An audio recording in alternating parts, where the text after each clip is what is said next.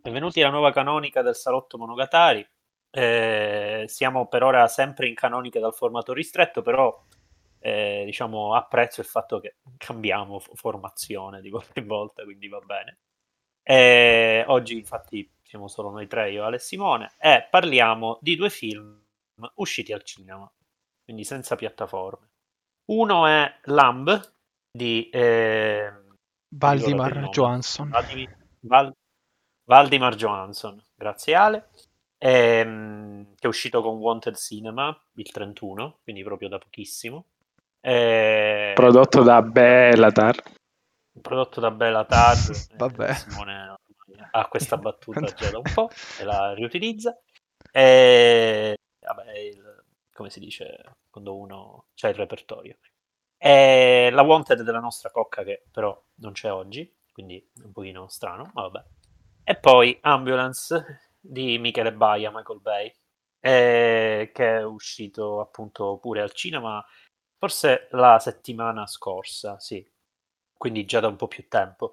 Ehm, iniziamo da Lamb, eh, che, che, tra l'altro era in certain regard Cannes, e fu presentato, fu, mi ricordo che fu una campagna pubblicitaria col trailer piuttosto, come dire, eh, piuttosto insistente perché come avviene sempre eh, con i prodotti della A24 però il regista era al suo esordio a lungometraggio, eh, per cui il, diciamo, eh, c'era comunque curiosità di vedere, eh, soprattutto da parte mia in realtà, quanto la 24 eh, determini già di per sé, non tanto la qualità quanto il formato del film, perché è evidente che ormai i, i formati dei film della 24, specie dei registi che plasmano loro e lanciano loro, è piuttosto riconoscibile. Mi viene a pensare sia a casi belli come Robert Eggers, sia a casi un po' meno entusiasmanti come David Lowery. Eh, però c'è sempre un tratto in comune. Eh, e diciamo che da un lato è interessante eh, il fatto che ci sia un'impronta così netta, dall'altro, diciamo, e tra l'altro che non è tra virgolette Netflixiana, perché se la 24 fa fare un film a un regista già lanciato, il regista è libero, mi viene da pensare a Claire Denis, mi viene da pensare a Harmony Corinne. Ma anche. Ehm, Ethan Cohen, tra l'altro un po' anche un'arma a doppio taglio questa qua esatto. della 24 perché ad esempio l'ultimo film di Ethan Cohen è stato anche un po' criticato per come semplice... Joel Cohen. Eh, Joel Cohen, scusa, confuso. Mm-hmm. Eh, come un po' esercizio di stile forse proprio perché sì. è prodotto dalla 24, distribuito dalla 24 e forse anche prodotto. Sì, certamente, sì. certamente si vede che è un film della 24, forse è un caso particolare rispetto a quello che dicevo io. E certamente io ho portato esempi comunque di film di qualche anno fa. Ora la 24 è, è sempre più, come dire, marchio, è sempre più riconoscibile, quindi può essere che eh, comunque il discorso vada fatto un distinguo rispetto alle produzioni di ieri e di oggi. E Lamb, eh, entriamo nel dettaglio, ambientato in Islanda, una famiglia eh, trova un, un, una sorta di bimbo eh, con la testa di eh, agnello e il, il, corpo umano e eh, lo adotta. E il film non è un horror, non è neanche un dramma, eh, si muove su un equilibrio, se vogliamo chiamarlo così, fra le due cose. È, la, diciamo, è più che altro un film weird. A me verrebbe dire che è un tentativo di fare un, in maniera come dire, monolitica e nord europea effettivamente un film weird con una certa distanza, anche tra l'altro piuttosto ambiguo rispetto a, a, al fatto se possiamo più o meno empatizzare o meno.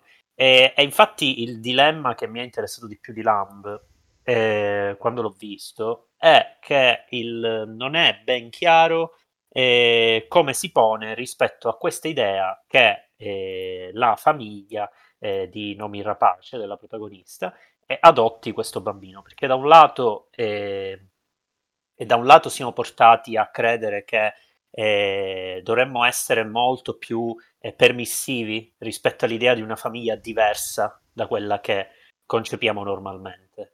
D'altronde, diciamo, è parte della narrazione contemporanea, eh, narrazione positiva, quella di, di famiglie non canoniche e, e di eh, forme eh, di, di, affetto anche filiale che, che diverse, diciamo. Eh, anche da un punto di vista fisico, d'altronde si capisce che questo bambino viene educato e a parte il fatto che non parla, per il resto si comporta come un umano, non è affatto un, un animale.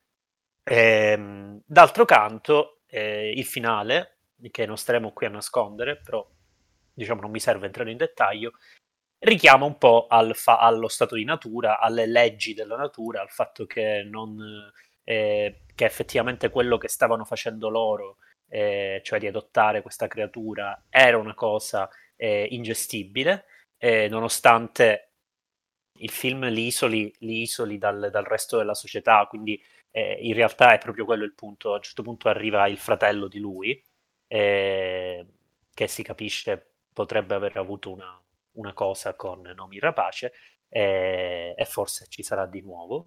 E, il, e questo, diciamo, porta un po' allo squilibrio eh, questo, questo apparente equilibrio familiare ed è proprio eh, appunto l'esterno eh, che si ritrova a giudicare una situazione e che tra l'altro a un certo punto finisce per accettarla se non che poi arriva il finale eh, che richiama al, al, loro posto le cose eh, che in realtà non è neanche al loro posto visto che comunque l'agnello è per metà umano quindi no, non è neanche al suo posto. Però è vero pure che viene richiamato da una creatura che forse è metà umana anche lei.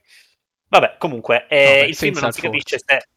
Esatto, e per cui eh, il, il, film non si capisce se prende una posizione rispetto a questa cosa, se voglia lasciare allo spettatore eh, la sensazione che, a prescindere dalla posizione in cui siamo, non, non sarà comunque facile, né in un modo né in un altro, affrontare una situazione del genere.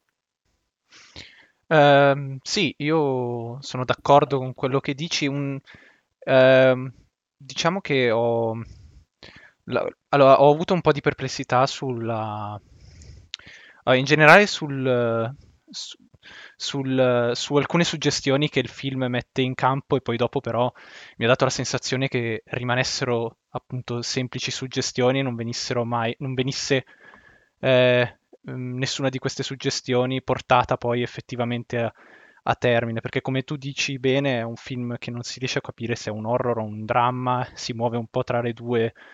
In alcuni momenti sembra anche un po', cioè ti dà anche un po' la sensazione di essere un non comico, però diciamo un po' grottesco proprio per la situazione in sé. E però non si capisce bene anche il fatto che, eh, cioè ad esempio la, la, il, il senso del triangolo amoroso che si viene un po' a formare all'interno del, del film tra il fratello, lei e, il, e, e suo marito.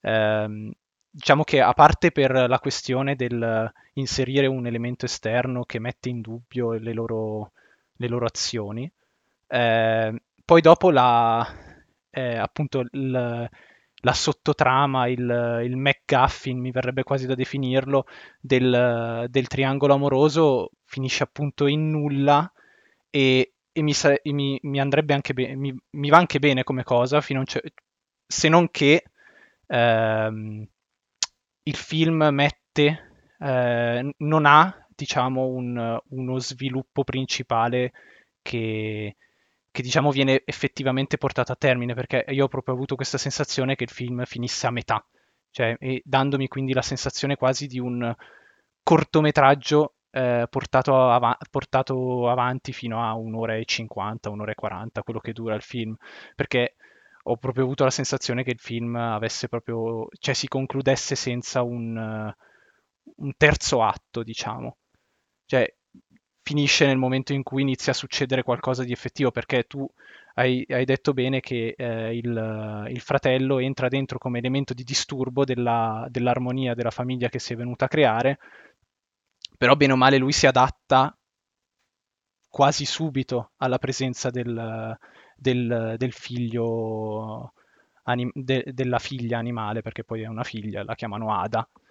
Eh, non ho capito, ecco, questa cosa qua non ho ben capito se è Ada dato il, il nome, viene dato eh, eh, partendo da un, da un antenato loro oppure da una figlia morta quindi gli viene dato il nome della figlia morta sì, c'è, c'è, un lutto c'è un lutto di mezzo lutto, sì. eh, e, questo un po' anche giustifica il fatto di questa accettazione senza alcun tipo di dubbio perché alla fine loro accettano questo, questo, anim- questo ibrido senza porsi alcun tipo di dilemma.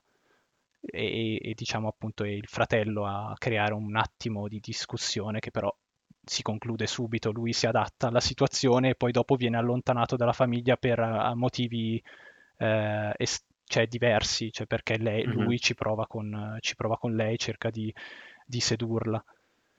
E... Sì, ma...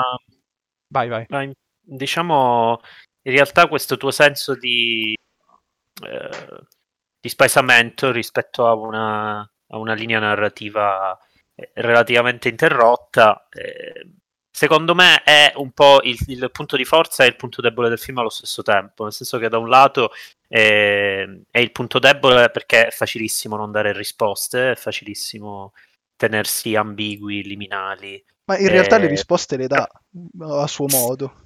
Quindi... Sì, però, però ritengo che nell'economia del film, rispetto a quello all'apparente messaggio che si potrebbe voler dare, eh, il film è ambiguo eh, ed è giusto che sia così perché i messaggi nei film basta, però è ambiguo e rimane ambiguo fino alla fine, nonostante eh, poi i motivi per cui il fratello viene cacciato sono diversi, però in realtà per un momento si crea anche una sorta di famiglia ulteriormente allargata, è una situazione eh, di, di, assoluto equilibrio eh, e non viene neanche da pensare il fatto che debba essere una cosa di facciata, una cosa finta, cioè eh, ci sono dei momenti in cui c'è sincero affetto all'interno di questa famiglia e poi è, è, interessante il fatto che appunto una volta che ti apre questa possibile chiave di lettura, accettiamo questa famiglia, questa famiglia può stare in società, alla fine l'importante è amare, l'importante è l'affetto, in realtà poi ti riporta a ulteriori dubbi, perché certamente non fa eh, nel finale, perché certamente non fa parte delle narrazioni positive quella, quella del rispettiamo la natura, eh, atteniamoci alla natura, non, cioè, non rientra in quelle, in quelle narrazioni che, a cui il film sembra ammiccare per quanto mi riguarda, però effettivamente è più forte di loro. E, e quindi probabilmente il film ti, ti, ti chiama in ballo eh, la, la, voglia di, di, di, tra virgolette, giudicare e di chiederti tu dove ti metti in questa situazione, eticamente parlando, e poi in realtà ti, ti porta, te, te, la annulla completamente. Per cui è vero, il finale dà una risposta, ma non dà una risposta etica, non ti dice sarebbe stato meglio che no no certo ma io non, mm, ecco, quello che questo. volevo dire non, non, è che cercassi una risposta etica dal film cioè io ho proprio avuto una sensazione di film interrotto sul momento in cui si stava effettivamente sviluppando, proprio a livello di azione di eventi eh, del film, eh, perché... Ah sì, il film è un po' noioso. Ah, ma è non è tanto noioso, cioè, cioè, funziona anche l'atmosfera, però diciamo che come eventi clou del film non è che ce ne siano poi tantissimi. E aleggia per tutto il film questa uh, minaccia di, un, di, un, di, un'entità, di una creatura o qualcosa che comunque eh, incombe su di loro, che poi effettivamente si scopre alla fine eh, che cos'è, che è appunto questa creatura ibrida, eh, che si suppone sia eh, l'altro genitore del, originario della, del, dell'agnellino, metà, uo- metà agnello e metà, metà uomo metà umano, e però appunto non, non, lo so, cioè il finale ti dà quasi la sensazione che lei debba, cioè voglia recuperarlo, voglia andare a, ri- a riprenderselo e poi dopo però il film finisce, non, non c'è questa cosa. E per quello che mi ha dato la sensazione quasi di un cortometraggio allungato, perché ha proprio, sembra quasi un, quasi un, un, reel di qualcosa che ci dovrà essere ma che non ci sarà perché poi il film finisce ed è durato anche con un'ora, e cinquanta non so mi è sembrato quasi che finisse sul più bello come se ci fosse, si dovesse prendere una piega un po' diversa e poi, e poi non, non c'è stata questa piega tutto qua Simo, tu hai qualche stilettata al film alla 24? Oppure vuoi difenderla?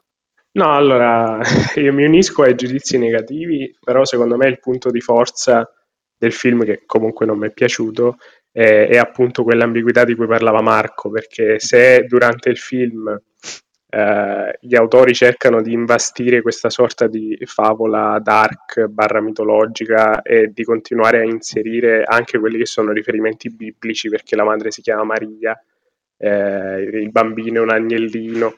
Eh, è figo che poi alla fine eh, non c'è una sorta di messaggio al ritorno alla natura oppure non potete fare cose contro natura, ma è semplicemente quella sorta di animale che non è per forza mitologico, che dice eh, mi avete toccato il bambino, io vi ammazzo e me lo riprendo, cioè non, non gli interessa, uh, no, non è una cosa alla Lantimos in cui come nel sacrificio del cervo sacro c'è una sorta di vendetta deistica mitologica, è semplicemente una persona a cui hai toccato il bambino e, e si è voluta vendicare anche perché eh, i due coniugi poi c'è quella, quella, sorta di lotta tra le due madri, la madre, la madre pecora e la madre interpretata da Nomi Rapace, con Nomi Rapace che poi alla fine ammazza la pecora. Quindi questo elemento di vendetta è ulteriormente rafforzato da, da questa lotta interna.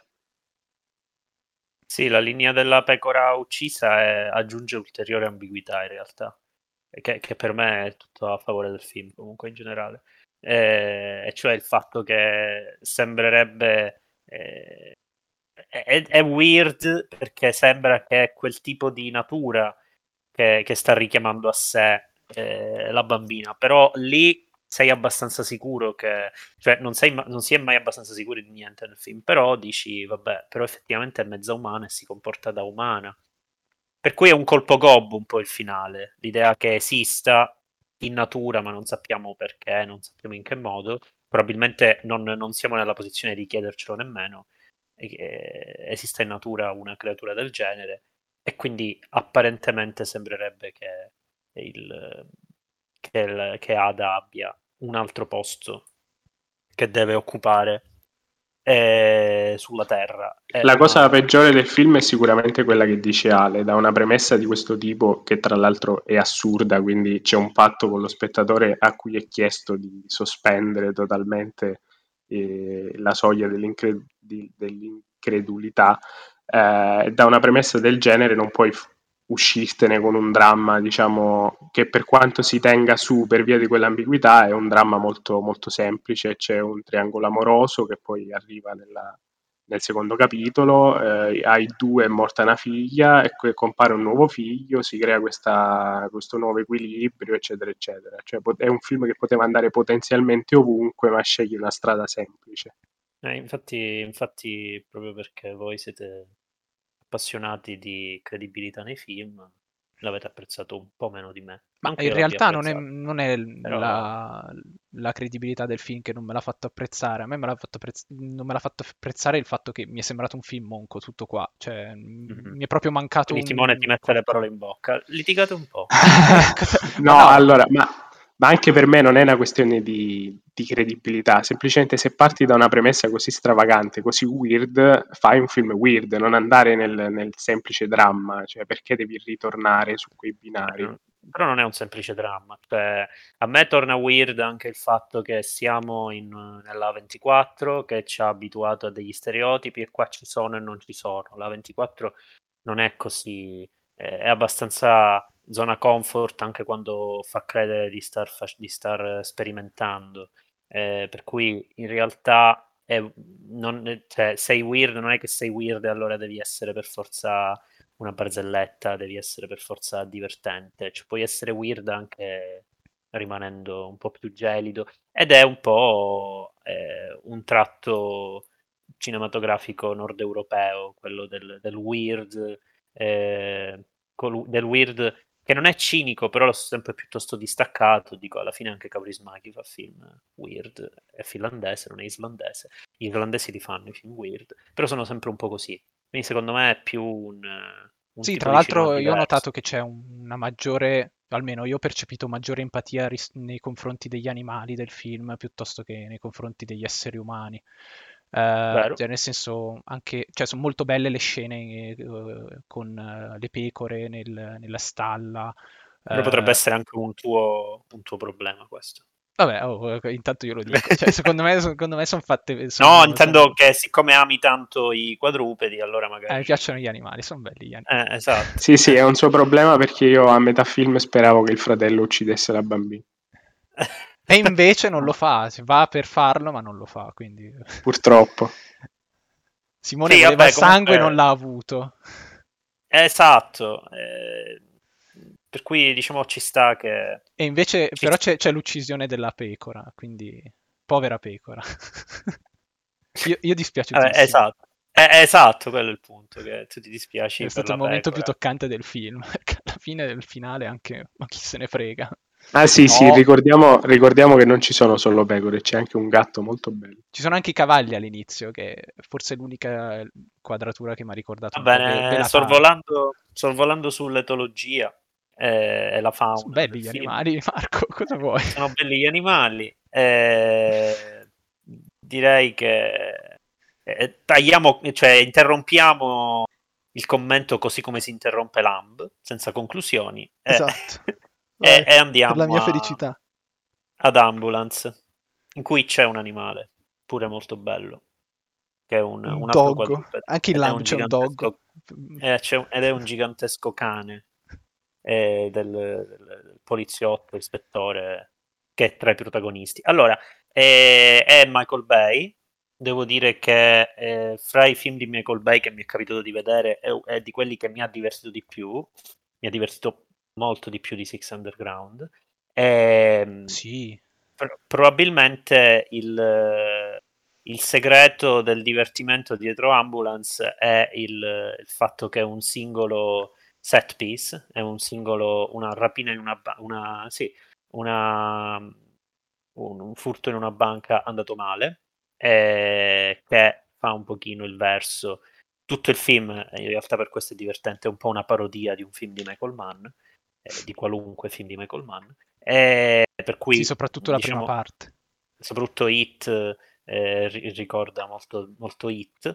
Eh, ho trovato che rispetto al solito eh, sia stato molto bravo a, eh, a costruire eh, dei personaggi che nel, nell'economia del film fossero efficaci e non parliamo evidentemente di introspezione psicologica, parliamo proprio di, eh, di, di efficacia anche, anche visiva del, de, de, de, dei personaggi nel film eh, a partire dal fatto che Jay Gillenal frate- eh, ha un fratello che è il protagonista di colore eh, e gli vanno dicendo ma non sembra tuo fratello eh. e quindi tu ti devi abituare a questa idea eh, che, che, siano fratelli, ti devi abituare che ci sia la, la, la ragazza eh, che lavora nelle ambulanze, eh, che, che, sia così intraprendente.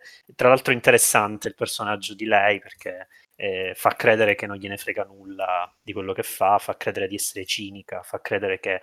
Eh, Ma credo quando... sia anche il personaggio che ha effettivamente un'evoluzione dall'inizio alla sì. fine del film. Cioè... Sì, sì, sì.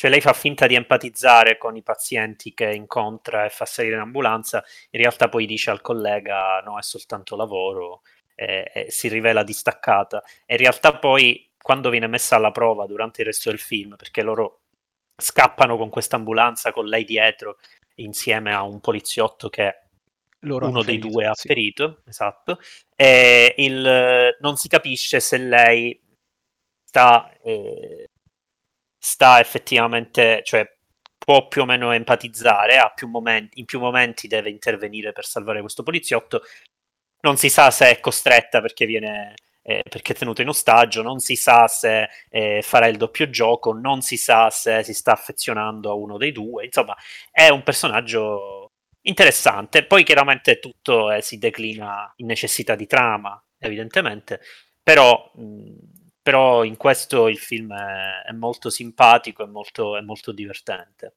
In questi personaggi, anche, anche i poliziotti eh, sono sono molto interessanti. C'è il poliziotto omosessuale che si scopre essere stato buddy di, di uno dei due rapinatori quando erano piccoli, eh, però poi si, eh, dice no. Erano no, compagni io... all'università, tipo. Che, che, è molta parodia di Michael Mann, questa del rapporto del, dell'uomo di legge, dell'uomo criminale, eh, che erano amici vabbè, magari adesso non lo sono più, però è comunque una sfida d'onore in qualche modo. e l'altro poliziotto col cane, che eh, diciamo fa la parte un po' stereotipata del, Beh, dell'ispettore. Cioè, probabilmente la scena migliore, non lo so, del 2022, o, o, sì. osiamo dirlo, quando il cane compare nella macchina della polizia dal sì. nulla, eh, credo che sia... È un cane molto grosso che, occup- che non solo è grosso ma puzza, per cui è, occupa, proprio lo schermo, esce dallo schermo sì, sì, quel cane, è veramente clamoroso. Sì, sì, sì, è un... È, è, una sorta di Transformer venuto male. Tra l'altro io ho, dopo aver visto Ambulance, ho riflettuto un po' su questa cosa dei cani in Michael Bay e... Eh, eh, no, perché, perché non, cioè, questa lui, cosa dei cani. Lui inserisce i, i, cani in qualsiasi suo film, c'è sempre qualche cane, poi cani abbastanza trash sempre chihuahua, eh, bulldog francesi, questi cani un po' tutti dei, dei freak. Eh, questo pure lo è. E questo, questo lo è tantissimo. Eh, no, la, i- ieri guardavo anche, ho visto 13 ore, quello dei soldati con John Krasinski, ho detto, ma come fa a mettere un cane dentro, cioè, come farà a mettere un cane dentro un film in cui si trovano in Libia a combattere segretamente? Ed è riuscito, riesce anche lì a mettere un cane, quindi sono abbastanza Ed è un freak lui... pure quel cane? Sì, sì, sono due chihuahua, ovviamente. Ah, perfetto. Eh, che si vedono per tipo un secondo, eh, poi basta, però è riuscito a metterceli, è pazzesco. È eh... sicuramente una critica agli americani questo. La critica. Ma di solito Michael Vabbè. Bay è... gli americani li celebrano, li crit... anche eh, però, però ha detto... Però ha detto nell'ultima intervista che ha perso fede nel suo paese, quindi capisci che... Ai ai ai. Ah. Povero Michael Bay. Però vabbè, ha, ha, la fede nei cani ce l'ha ancora, quindi grande. Il, il film per il resto è appunto eh, fa il verso anche per esempio a Speed di Ian the Bond, fa il verso a tantissime altre cose che si sviluppano eh, si sviluppano nell'arco di poche ore, tutto sommato in 24 ore si sviluppa il film.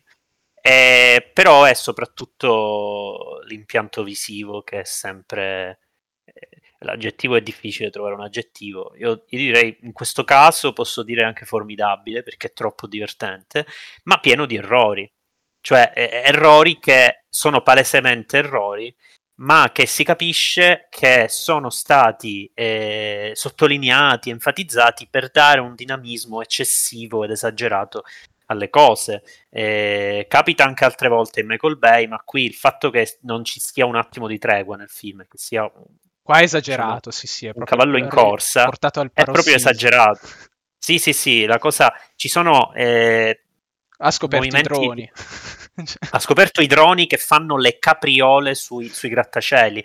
Cioè i droni partono Pazzesco. guardando dal, in, in, um, eh, in plongée un grattacielo, salgono, poi si capovolgono, lo rinquadrano andando verso il basso incontro plongé che manco Batman e poi riprendono il volo. È praticamente come se avessimo l'occhio di Spider-Man. Sì, sì, eh, ma, ma ci sono dei momenti in cui stacca a, su dei droni che sono già lì, eh, stanno già facendo la capriola, quindi tu all'improvviso ti ritrovi a vedere lo sì, schermo sì, che gira stesso dal nulla, partendo magari da un primo piano di qualcuno prima. Quindi... Sì, sì, ma perché lui ha come la regola che non deve far durare nessuna inquadratura più di 4 secondi probabilmente. E quindi, diciamo, anche se lui ha fatto un, un, long take con un drone che ha fatto 62 capriole, deve durare 4 secondi. Non ha importanza che poi stia iniziando una nuova capriola. sono 4 secondi. E quindi è un po' questa filosofia, ma ci sono un sacco di momenti in cui ci sarebbero inquadrature veramente spettacolari di movimenti folli e poi eh, l'ho trovato particolarmente ossessionato con eh, eh, i quadri dentro lo, gli schermi negli schermi e i quadri dentro gli schermi. Allora, tipo, eh, a un certo punto, quando il poliziotto viene ferito nel garage, ripete due volte un'inquadratura in cui passa attraverso una sorta di, di buco rettangolare e poi, e poi, si, e poi si, avvolge intorno al, al corpo del, del poliziotto. Lo fa due volte entrambe le volte interrompe quel movimento a metà, lasciandomi di un frustrato e di un tipo con una voglia di urlare incredibile, eh, ed è un continuo. Eh, e, a un certo punto diventa molto divertente e parte del gioco. È assolutamente gratuito, però, è, però finalmente mi sento di dire che è un eccesso riconoscibile, che magari prima lo trovavo comunque un eccesso eh, dentro a dei anche in Six Underground vi dirò eh, proprio perché in Six Underground la buttava molto di più in caciara secondo me eh, non, no, qua cioè, mi sembrava comunque... è riuscito a scusa qua mi viene da dire che è riuscito a forse uno dei suoi film più, più, suoi, ancora di più dei Transformers o di Six Underground. Cioè, mi sembra che abbia avuto totale libertà di mantenere il tono suo del film, eh, sì. di, di, esagerare quanto, vole, quanto, quanto volesse, insomma, ehm, perché cioè, mi viene in mente ad esempio Transformers, il primo in particolare, si vede che c'è anche un'impronta un po' Spielbergiana nella, tipo, nella narrazione, anche nel, in certe situazioni. Si vede che c'è un po' il tocco di Spielberg, tant'è che è produttore esecutivo Spielberg, e c'ha un po' quella, quel, quello stile lì, quindi si vede che è, un, è stato un po' tenuto a bada. Eh, in, in pure in, eh, in, The Rock, che è un, un, altro film che ho visto di recente, su e non avevo mai visto, lì è anche abbastanza sobrio uh, ancora, non ha ancora sviluppato questa, questo modo di montare le cose a, dal punto da non, da non, far capire nulla allo spettatore. Qua, in, qua invece mi è sembrato più libero, più libero del solito, ecco. Ci sono cioè, si potrebbero eh, fare, si potrebbe fare un elenco lunghissimo di momenti in cui veramente qualsiasi regola anche intuitiva della messa in scena viene Vabbè, a me è rimasta impressa la, il dialogo iniziale tra Jay Gillenal e, e Yahya Abdul Matin eh, che credo di averlo pronunciato giusto boh, ma non cre- anzi no, non credo di averlo pronunciato correttamente, eh, in cui eh, Jay Gillian tenta di convincerlo a fare la rapina, che praticamente c'è la camera che continua a ruotare attorno a loro, cioè, il, ca- il, campo viene scavalcato tipo 15 volte, cioè, eh. ci sono le, le, inquadrature che alcune durano 4 secondi, altre mezzo, e pre- passano eh, i piani a campi medi, il, follia. È la, lancetta, è la lancetta dell'orologio che scorre perché gli dice devi decidere solo due minuti. Sì, sì, sì, cioè proprio eh, ti, eh, ti, viene l'ansia, capisci se l'ansia ti viene perché questo qua continua, non ti, non ti, fa capire cosa stanno dicendo perché continua a staccare su, sui primi piani, poi ritorna indietro, poi gira. Non mm-hmm. capisci dove si trovano nello spazio loro. Comunque secondo me è anche più suo, nonostante eh, ci siano tanti momenti ironici, eh, che, che, tra l'altro mi fa molto piacere non assomiglino alle battutine che vedresti in un cinecomic oppure altrove, cioè sono momenti ironici anche piuttosto anche più pesanti, eh, che non hanno paura di, di, di, di essere pecorecci male, eh, ma anche solo, solo, il livello di violenza del film, ci sono un paio di momenti abbastanza gore. Eh, mi fa dire anche che è, è, è molto simpatico eh, che, che lo spettatore venga provocato anche in quel modo, in, decisa- in modo decisamente più greve. E devo dire che però co- i riferimenti che abbiamo detto, per esempio Michael Mann, in generale Election anni 80 e anni 90, eh, siano riferimenti molto più alti del suo solito e quindi eh, in qualche modo il film diventa più serio anche rispetto a questi riferimenti eh, e per come è costruito. E alla fine ci sono eh, il film si apre e si chiude con delle sequenze veramente orribili eh, di, che eh, in maniera eh, come se mettessi in, in, in, due per un film di Malik più recente. Eh, all'inizio il protagonista, il fratello, eh, che, di cui hai nominato tu il nome poco fa, eh, deve chiamare l'ospedale perché deve convincerli a fare un intervento alla moglie che è malata terminale e, e la moglie ha una bambina piccola e, e finisce con eh, la tipa dell'ambulanza che eh, va a controllare se la bambina che ha salvato all'inizio del film sta ancora bene, eh, rivelando che il suo cinismo era tutto di facciata eh, e che in realtà è una persona di buoni sentimenti. Ecco, in mezzo a queste scene che sono orribili a guardarsi, c'è secondo me comunque una maniera molto, molto infantile di dimostrare un certo affetto per il film eh, è, una, certo, eh, una certa voglia di, eh, di, appassion- di, di, invitare, un modo molto ingenuo e sincero di invitare ad appassionarsi ai personaggi stessi e a quello che fanno. E, e tutto sommato eh, è una chiave di lettura più complessa da rendere di quanto possa essere il, il, solito Ryan Reynolds in Six Underground, che insomma viene dato in vacca praticamente subito, mentre qui magari ci si crede di più. Sì, per cui c'è anche da dire che ha, ha, anche, ha avuto anche meno personaggi da sviluppare rispetto al suo solito eh, alla fine se ce ne sono un 5-6 sì però diciamo che i, i, i, i, quelli importanti sono, sono, loro tre quelli dell'ambulanza. Gli altri sono personaggi che in qualche modo gli mettono contro degli ostacoli eh, per far sviluppare questi tre. Eh, e poi c'è anche da dire che questo alla fine si sviluppa bene o male solo su due fronti cioè quello della polizia e, e, e, loro nell'ambulanza, mentre invece molto spesso lui fa dei montaggi alternati di ta- tantissime situazioni, mi viene appunto Transformers in cui c'è eh, il ragazzino, eh, Shia LaBeouf, poi c'è il Pentagono, ci sono i militari nel deserto, cioè ci sono una quantità di fronti mostruosi, qua alla fine sono due, quindi eh, sei anche rimasto abbastanza compatto con le linee narrative. Sì, sì, infatti.